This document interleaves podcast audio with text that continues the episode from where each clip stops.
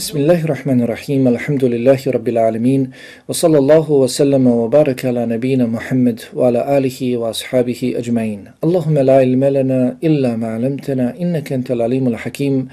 Allahumma alimna ma yanfa'una, wa anfa'na bima alamtana, wa sidna ilman ya rabbil alamin. Sva slava i hvala pripadaju samo Allahu subhanahu wa ta'ala. Neka je njemu slava i hvala onolika kolika je njegova veličina i koliko samo Allahu subhanahu wa ta'ala i doliko je. Neka je Allahu salavat i selam na njegova poslanika i miljenika Muhammeda Mustafa sallallahu alaihi wa sallam. Također neka su salavati i salami na časnu porodicu Allahovog poslanika, sve njegove ashabe i sve one koji ga dosljedno slijede do sudnjega dana. Allahu subhanahu wa ta'ala ta'ala na početku i na kraju i u svakom stanju vraćamo se i svjedočimo da nemamo drugog znanja osim onog znanja kojeg nam Allah dželle podari i svoje dobrote, blagodati i milosti. Pa ga molimo subhanahu wa ta'ala da nam tu svoju dobrotu i blagodati i milost prema nama poveća, da nam podari korisno znanje, znanje od kojeg ćemo se okoristiti, svoj život po njemu uskladiti i na takav način popraviti ga, poboljšati, a doista je Allah subhanahu wa ta'ala sveznajući, svemogući i mudri. Dragi poštovani gledalci, draga braćo muslimani, sestre muslimanke, dobrodošli u još jednu našu i vašu emisiju, u serijalu emisija Upoznaj svoga gospodara kroz njegova lijepa imena i uzvišena svojstva. Jedno od Allahovi subhanahu wa ta'ala lijepih imena, mnogobrojnih imena čiji broj poznaje jedino on, Allah subhanahu wa ta'ala, jedno od tih mnogobrojnih lijepih imena jeste i ime El Bari. Jedno od Allahu subhanahu wa ta'ala lijepih imena jeste i ime El Bari. Ovo Allahu subhanahu wa ta'ala lijepo ime spominje se u Kur'ani Kerimu na tri mjesta. Allahu subhanahu wa ta'ala lijepo ime El Bari spominje se u Kur'ani Kerimu na tri mjesta. Spominje se u 24. ajetu sure Al-Hashr, kada kaže Allah subhanahu wa ta'ala Huvallahu l-khaliqu l-bari Huvallahu l-khaliqu l-bari On, Allah je stvoritelj Al-Khaliq, stvoritelj Al-Bari. I također spominje se u 54. ajetu sure Al-Baqara na dva mjesta u ovom ajetu, 54. ajetu sure Al-Baqara, spominje se na dva mjesta, dakle u istom ajetu spominje se dva puta Allahu subhanahu wa ta'ala lijepo ime El Bari u govoru kada Musa alihi salatu wasalam se obraća svom narodu, kori svoj narod zbog toga što su počeli obožavati tele za vrijeme njegova odsustva, pa kaže Allah subhanahu, pa kaže Musa alihi salatu wasalam, dakle u ovom ajetu kojeg nam Allah subhanahu wa ta'ala spomnio u suri Al-Baqara 54. ajetu, rekao im je Musa, fetubu ila bari ikum, pokajte se svome gospodaru koji je El Bari, Također kaže dalje, Zalikum khairul lakum inda bari'ikum. To vam je bolje kod vaše gospodara koji je Al-Bari. Dakle, Allahu subhanahu wa ta'ala lijepo ime Al-Bari spomni su Kur'an i Kerimu na tri mjesta. Šta to znači Al-Bari? Koje značenje ima ovo Allahu subhanahu wa ta'ala lijepo ime? Kaže islamski učenjak Al-Khattabi, rahimahullahu ta'ala, Al-Bari jeste onaj koji stvara stvorenja iz ničega. El Bari jeste Allah, onaj koji stvara stvorenja iz ničega. Na osnovu ovog značenja ime El Bari slično je drugom Allahom subhanahu wa ta'ala lijepom imenu El Khaliq. El Khaliq također jeste Allah subhanahu wa ta'ala onaj koji stvara, dakle stvoritelj. Međutim, kaže islamski učenjak El Khattabi, rahimahullahu ta'ala, Allahu subhanahu wa ta'ala lijepo ime El-Bari odnosi se na stvaranje samo onih stvorenja koja imaju dušu. Kada se govori o stvorenjima koja imaju dušu, kada se govori o onome što je Allah subhanahu wa ta'ala stvorio, a to dakle ima dušu, tada se spominje Allahu subhanahu wa ta'ala lijepo ime El-Bari. Dok kada se govori općenito o svim stvorenjima, tada se spominje Allahu subhanahu wa ta'ala lijepo ime El El Khaliq. Na takav način islamski učenjak El Khattabi pojašnjava Allahu subhanahu wa ta'ala lijepo ime El Bari. Kaže El Akhfash, El Bari jeste onaj koji razdvaja i odlikuje jedna stvorenja nad drugima. Onaj koji pravi razliku između jednih i drugih stvorenja. Jer, kaže, značenje riječi bere e ima, dakle, značenje razdvajanja. Riječ el bere ima značenje razdvajanja, odlikovanja, pravljenja razlike i sl. El bari također, kažu islamski učenjaci, el bari jeste Allah subhanahu wa ta'ala onaj koji je ljude stvorio od zemlje od turaba. Dakle, kako kaže islamski učenjak el hatabi kada se govori o stvorenjima koja imaju dušu, onaj koji ih je stvorio jeste El-Bari, Allah subhanahu wa ta'ala.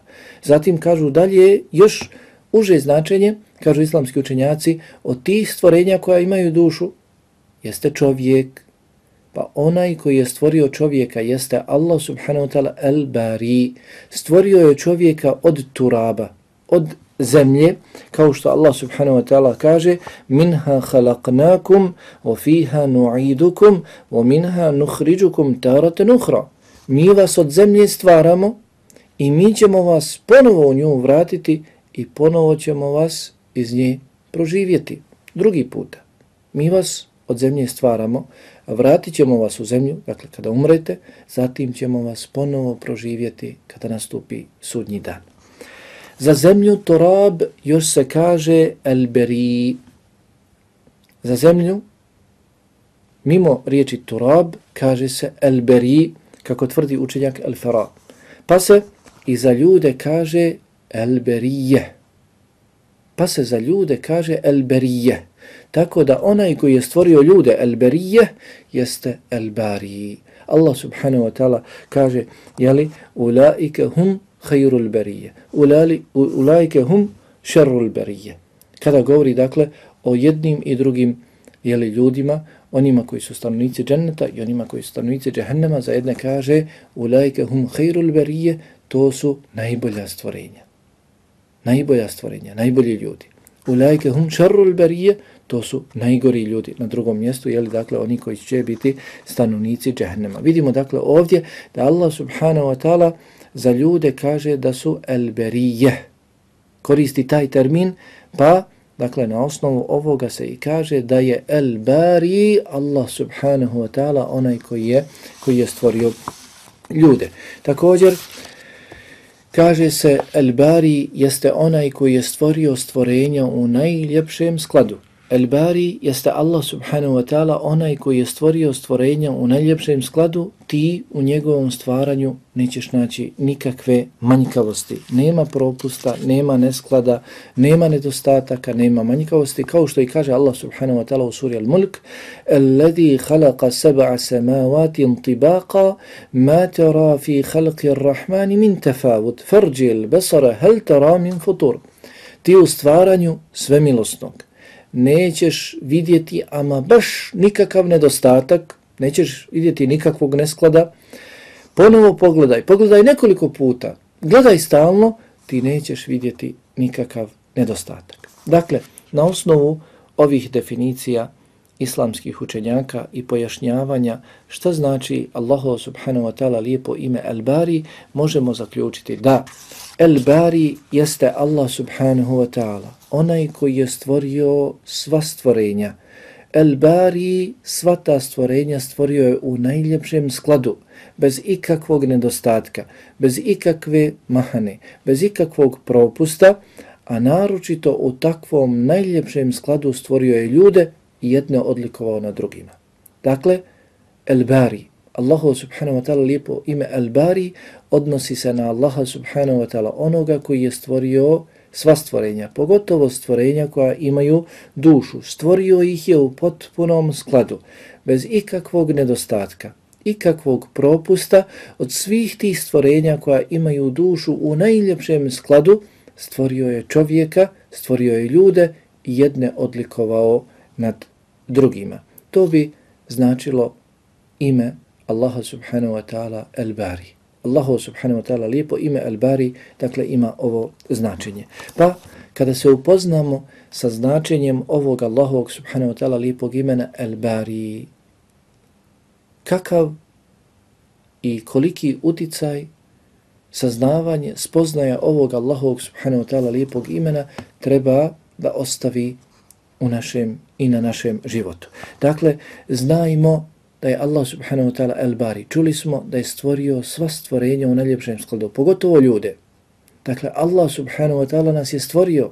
Stvorio nas je u najljepšem skladu, bez ikakvog propusta, bez ikakve mahane, ikakve manjkavosti, odlikovao nas je nad svim drugim stvorenjima time što nam je razum dao. I, alhamdulillah, treba da budu ponosni vjernici i muslimani kada ih je Allah subhanahu wa ta'ala posebno odlikovao na drugim ljudima, nad nevjernicima, kao što Allah subhanahu wa ta'ala o tome govori u suri Al-Mujadala, يَرْفَ إِلَّهُ الَّذِينَ minkum مِنْكُمْ وَالَّذِينَ utul ilma darajat.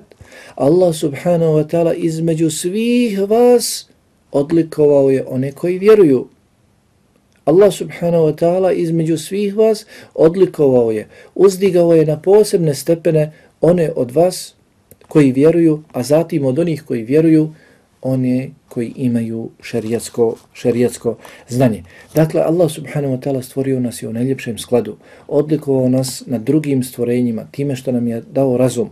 Zatim vjernike odlikovao nad nevjernicima time što im je podario najveću blagodat, blagodat upute. Zato nemojmo se poigravati sa uputom. Nemojmo se poigravati sa svojom vjerom. Nemojmo tražiti mimo Allaha subhanahu wa ta'ala nekoga drugog za Boga. Obožavajmo samo Allaha subhanahu wa ta'ala. Sve ono što On voli, čime je zadovoljan, upućujemo samo njemu. Nikome drugom. Bez obzira da li bilo da li se radilo o riječima, dijelima, ubjeđenjima, sve to šaljimo i upućujemo samo Allahu subhanahu wa ta'ala. Niko drugi ne može, ama baš ništa da stvori. Kamo li da stvori u tako potpunom skladu? Niko, mimo Allaha subhanahu wa ta'ala. Zato jedini Allah subhanahu wa ta'ala i zaslužuje da se, da se obožava. Nemojmo, dakle, da zaboravljamo riječi Allaha subhanahu wa ta'ala da nas je On stvorio zbog ovog cilja. Da nas je Allah subhanahu, subhanahu wa ta'ala doveo na zemlju stvorio nas je. Nakon što nismo bili vrijedni spomena, pojavili smo se na zemlji. Allah subhanahu wa ta'ala je to dao. Niko drugi stvorio nas je i doveo nas je na zemlju zbog posebnog cilja, ovog cilja, da se obožava samo on, Allah subhanahu wa ta'ala, kao što je rekao u suri Ad-Dhariyat, وَمَا خَلَقْتُ الْإِنْسَ إِلَّا لِيَعْبُدُونَ Nisam stvorio ni jednog džina, ni jednog čovjeka osim da me obožavaju. Nijedan džin nije stvoren. Nijedan čovjek nije stvoren. Allah nije stvorio nikoga od ljudi osim zbog toga da ga obožavaju. Pa gledajmo da ispunimo ovaj cilj, cilj našeg dolaska. Znajmo da nas je Allah subhanahu wa ta'ala stvorio, da smo mi njegovi robovi. Zato često to spominjimo svome gospodaru. Približavajmo se time, svome gospodaru. Allahov poslanik sallallahu alaihi ve sellem često bi u dovama spominjao je da je Allah subhanahu wa ta'ala njegov gospodar i da je on Muhammed alaihi salatu wa sallam rob Allaha subhanahu subhanahu wa ta'ala. Kao što se čak spominje na početku najboljeg istikfara, kako se kaže sejidul istikfar, najodabraniji istikfar, najodabraniji način traženja oprosta jeste istikfar na početku, sejidul istikfar, na početku tog sejidul istikfara kaže se Allahumma anta rabbi la ilaha illa anta khalaqtani wa ana abduk. Allahu moj, ti si moj gospodar, ti si me stvorio i ja sam tvoj rob. Allahu akbar.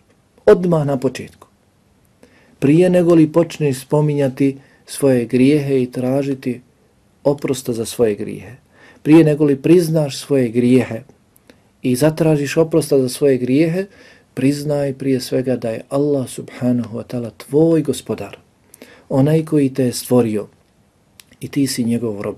Priznaj svoju potrebu za Allahom subhanahu wa ta'ala, svoju potrebu za Allahom subhanahu wa ta'ala, svoju poniznost, pred Allahom subhanahu wa ta'ala, da si ti njegov rob. Zato često svoje dove odspočinjimo na takav način. Zatim, nemojmo gubiti iz vida da smo mi stvoreni od zemlje. Allah subhanahu wa ta'ala prvog čovjeka od kojeg je nakon toga rasijao po zemlji muškarce i žene. prvog čovjeka, dakle, oca čovječanstva, Adema alihi salatu wasalam, Allah dželle stvorio je od zemlje, od zemlje, od turaba, od prašine. Zatim sve nas kasnije stvorio je Allah subhanahu wa ta'ala od neznatne tekućine, od kapi sjemena. I pogledajte koliko smo sićušni. Stvorio je prije svega Adema alaihi salatu oslam od prašine, zatim mi bivamo stvoreni i pogledajmo dakle sve moć Allaha subhanahu wa ta'ala, njegov kudret stvara nas od kapljice sjemena, od neznatne tekućine. Allahu akbar. Allah subhanahu wa ta'ala jedini to može dati, niko drugi. Zato nemojmo ovo gubiti iz vida i budimo ponizni. Nemojmo se oholiti, nemojmo se uzdizati. Pogledajmo od čega nas Allah subhanahu wa ta'ala stvara. Od neznatne tekućine, od kapljice sjemena, od prašine, onoga što se u prah i prepeo pretvori. Zato čuvajmo se dobro oholosti. Čuvajmo se oholosti u svome govoru, u svome ponašanju, u svome hodu. Nastojimo čistiti svoje srce od te pogane osobine, od te oholosti. Kako? Na koji način? Na takav način što ćemo, jeli, udjeljivati i svoj imetak. Ukoliko se počnemo oholiti, a ljudi se najčešće ohole svojim imetkom, svojim dostignućima, svojim potomstvom ili slično, založimo to u Allahovu subhanahu wa ta'ala vjeru. Ono što smo stekli, što nam je Allah subhanahu wa ta'ala omogućio da steknemo, dajmo to Allahu subhanahu wa ta'ala. Lijepo to pozajmimo za Allahu subhanahu wa ta'ala vjeru, pa ćemo zasigurno u tome još više uživati dijelimo svoj imetak, zaposlimo se u radu za Allahovu subhanahu wa ta'ala vjeru. Spominje se u hadisu koga nam prenosi Busr ibn Džahaš, radijallahu ta'ala, rahimahullahu ta'ala alih, da je Allahu poslanik alaihi salatu sam jednog dana dok je sjedio sa ashabima pljucnuo na svoj dlan, u svoj dlan. Pa je rekao, doista je Allah subhanahu wa ta'ala rekao, o sine Ademov, zar misliš da sam ja nemoćan? O sine Ademov, o čovječe, zar misliš da sam ja nemoćan, a ja sam te stvorio od nečega sličnog ovome. Pa je Allahov poslanik alihi salatu wasalam pokazao dakle u onu pljuvačku koju je pljucnuo u svoj, u svoj dlan. Kaže, ja sam te stvorio od nečega sličnog ovome, pa kada tvoja duša dopre do ovdje, pa je poslanik sallallahu alihi wasalam pokazao do jelika grlu, ti kažeš gospodaru udjelit ću, udjelit ću. Tada ću udjeljivati kada dođe dakle duša do grla, a vrijeme sadake je prošlo. Kada čovjeku duša dođe do grla, ono što učini od dobrih dijela tomu dakle neće koristiti. Zašto? Zato što je ispred sebe već vidio meleka smrti. Uvjerio se da je istina ono o čemu govori Allah subhanahu wa ta'ala u Kur'ani Kerimu i o čemu su govorili poslanici, svi poslanici koji su dolazili da je istina, da je smrt velika istina i da na smrti, na samrti melek, dakle smrti dolazi sa svojim pomoćnicima da čovjeku uzme dušu. Dakle, tada ko povjeruje i ko bude poželio da tada učini neko dobro djelo, dakle, neće mu, neće mu se koristiti. Dokaz u ovom hadisu jeste, jeli, to što kaže Allah subhanahu wa ta'ala ti smatraš čovječe, robe, da sam ja nemoćan, a ja sam te stvorio od nečega sličnog ovome. Dakle, poput pljuvačke, pa je pokazao Allahov poslanik alihi salatu sam na tu pljuvačku, zato udjeljuj svoj imetak prije nego li ti dođe duša do grla. Nemoj se oholiti, nemoj svoje oči naslađivati tim imetkom, već udjeljuj taj imetak, jer doista ono što udjeliš, to je tvoje.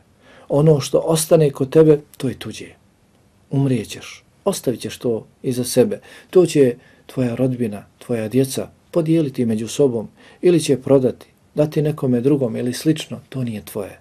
Ono što podijeliš radi Allaha subhanahu wa ta'ala, ono što pošalješ za svoj drugi svijet, to je tvoje. Jedne prilike, Allahov poslanik sallallahu alihi wasallam zaklao je ovcu, pa je dao svojim ukućanima da podijele tu ovcu da raznesu komšijama, pa nakon izvjesnog vremena vratio se u kuću i pita Ajše radijallahu ta'ala anha je li nešto ostalo od ovce. Šta nam je ostalo od ovce? Pa kaže Ajša, ostala je jedna plećka. Kaže Allahov poslanik sallallahu alaihi wa sallam, naprotiv, ostala nam je cijela ovca izuzev te jedne plećke. ostala nam je cijela ovca, izuzev te jedne plećke, ostala nam je na drugom svijetu. Zato, dakle, budimo svjesni Allahovog subhanahu wa ta'ala lijepog imena El Bari. El Bari jeste onaj koji stvara stvorenja u najljepšem skladu bez ikakvog propusta, ikakve manjkavosti od tih posebno jeli, stvorenih stvorenja u najljepšem skladu jeste čovjek, Allah subhanahu wa ta'ala ga stvara i odlikuje jedne nad drugima. Zatim, od Allahovi subhanahu wa ta'ala lijepih imena jeste i ime El-Međid. Od Allahovi subhanahu wa ta'ala lijepih imena jeste i ime El-Međid. Ovo Allahu subhanahu wa ta'ala lijepo ime u Kur'an i Kerimu spominje se, spominje se dva puta.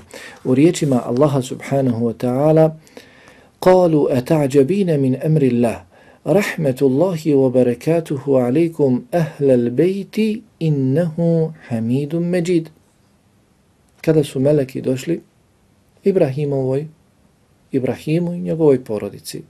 Ibrahimova supruga, alihi salatu wasalam, Ibrahimova supruga, nije mogla da zanese, nije mogla da ima djece, pa su došli i obradovali Ibrahima i njegovu suprugu sa jeli, djetetom, da će roditi dijete.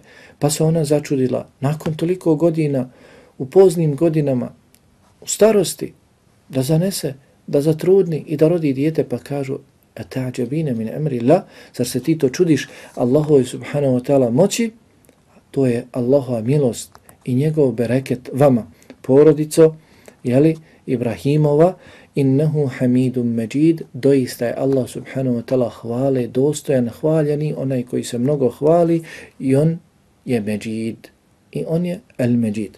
Također, Allah subhanahu wa ta'ala kaže na drugom mjestu وَهُوَ الْغَفُورُ الْوَدُودِ ذو العرش المجيد وهو الغفور الودود ذو العرش المجيد On Allah subhanahu wa ta'ala je onaj koji mnogo prašta i onaj koji mnogo voli, on je vlasnik Arša i on je El-Majid.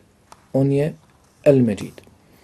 Dakle, Allah subhanahu wa ta'ala lijepo ime El-Majid.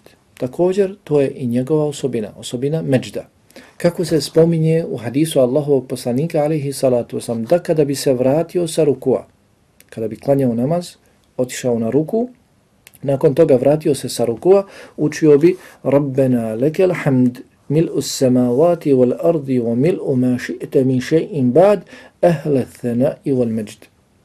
Gospodaru naš, neka je tebi sva hvala, neka je tebi hvala onolika koliko je potrebno da se ispune nebesa i zemlja. I nakon toga neka je tebi hvala onoliko koliko ti hoćeš, ti si dostojan pohvale, hvale i ti si dostojan međda. Ti si dostojan međda. Također za Kur'an se kaže da je međid. Za Kur'an Allahov govor kaže se da je međid. Kao što kaže Allah subhanahu wa ta'la u prvom ajtu sura Qaf, Qaf wal Kur'anil međid. Qaf wal Kur'anil međid. Qaf tako mi Kur'ana koji je međid. Kur'ana koji je međid. Također kaže Allah subhanahu wa ta'ala za Kur'an bel huwa Kur'anum međid fi lawhin mahfuz. Bel huwa Kur'anum međid fi lawhin mahfuz. Naprotiv, to je Kur'an koji je međid na pločama pomno čuvan, čuvanim. Dakle, u lawhin mahfuzu koji se pomno čuva. Dakle, Allah subhanahu wa ta'ala jedno od njegovih lijepih imena je El-Međid, I to je njegova osobina. On ima osobinu međda i također za njegov govor Kur'an i Kerim kaže se da je međid. Dobro, šta znači Allahu subhanahu wa ta'ala lijepo ime El Međid? Šta to riječ međd koje ima značenje? Kaže islamski učenjak i učenjak arapskog jezika Al-Zajjaj, međd u arapskom jeziku ima značenje brojnosti ima značenje velike prostranosti. Ragib el-Asfahani, rahimahullahu ta'ala, kaže međd u arapskom jeziku ima značenje velike plemenitosti, ogromne veličine.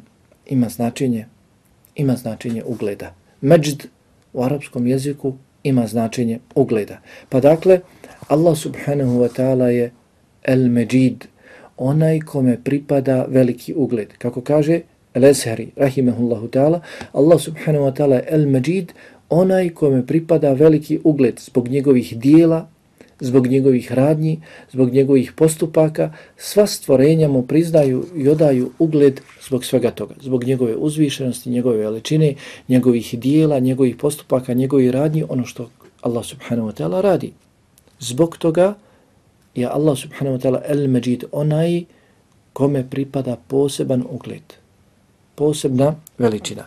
Al-Khattabi rahimahullahu ta'ala kaže el-Majid jeste Allah subhanahu wa ta'ala onaj kome pripada ogromna plemenitost, plemenitost koja je prostrana, nema joj kraja. Ibn Jarir tabiri rahimahullahu ta'ala kaže El-Majid jeste Allah subhanahu wa ta'ala onaj kome pripada veliki ugled, onaj kome pripada sva hvala, onaj koji je mnogo plemenit. Ibn al-Qayyim rahimehullahu ta'ala kaže El-Majid jeste onaj koji posjeduje brojna potpuna svojstva. Toliko su brojna da ih stvorenja ne mogu pobrojati. Također, El-Majid jeste onaj čiji su postupci, radnje i dijela mnogobrojni u kojima se nalazi ogromno i stalno dobro. El-Majd u arapskom jeziku ukazuje na mnogobrojne osobine, jeli potpunosti i brojna dobra djela. Pa otuda, jeli i Allah subhanahu wa ta'ala se naziva El-Majid, jer je Allah subhanahu wa ta'ala vas da stalno, jeli Allah subhanahu wa ta'ala nešto radi, nešto čini. Stalno, dakle, njegovi postupci postoje, radnje, djela, stalno Allah subhanahu wa ta'ala nešto, nešto čini. Jeli, a sve ono što Allah subhanahu wa ta'ala čini, to je sa potpunom mudrošću, sa potpunim, potpunim skladom. Na takav način, kada je riječ o međdu, o ugledu, o posebnom položaju, za Kur'an se kaže da je el-međid.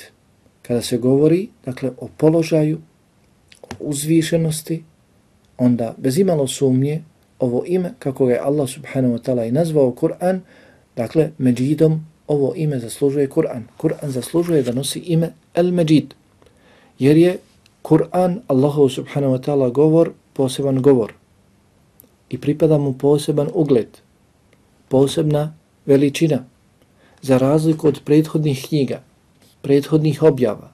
Jedino ova knjiga, jedino Kur'an, Allahov govor, sačuvan je od bilo kakvih izmjena, kao što se Allah subhanahu wa ta'ala zakleo, kao što je Allah subhanahu wa ta'ala obećao da će čuvati Kur'an. Kada je rekao, inna nahnu nazzalna dhikra wa inna lahu lahafizun. doista smo mi objavili ovaj zikr, odnosno Kur'an, i mi ćemo ga čuvati. I stoga Kur'anu pripada poseban ugled, posebna veličina. Svakako i zbog svoje sadržine, zbog onoga što Kur'an sadrži u sebi, od propisa, od smjernica, od savjeta, od pojašnjenja, od upustva na svako dobro, od upozorenja na svako zlo. Zato i onaj koji se prihvati Kur'ana. Kur'an je el-Međid, onaj kome pripada poseban ugled. I onaj koji se bude prihvatio Kur'ana, bude ga učio, izučavao i radio po njemu, i njemu će takvome koji bude postupao po Kur'anu, onako kako Allah subhanahu wa ta'ala traži u Kur'anu, onaj koji bude postupao po tim naredbama i zabranama i njemu će pripasti osobina međda, koliko njemu doliko, koliko čovjeku doliko. Dakle, i on će biti ugledan. I on će biti na posebnom položaju.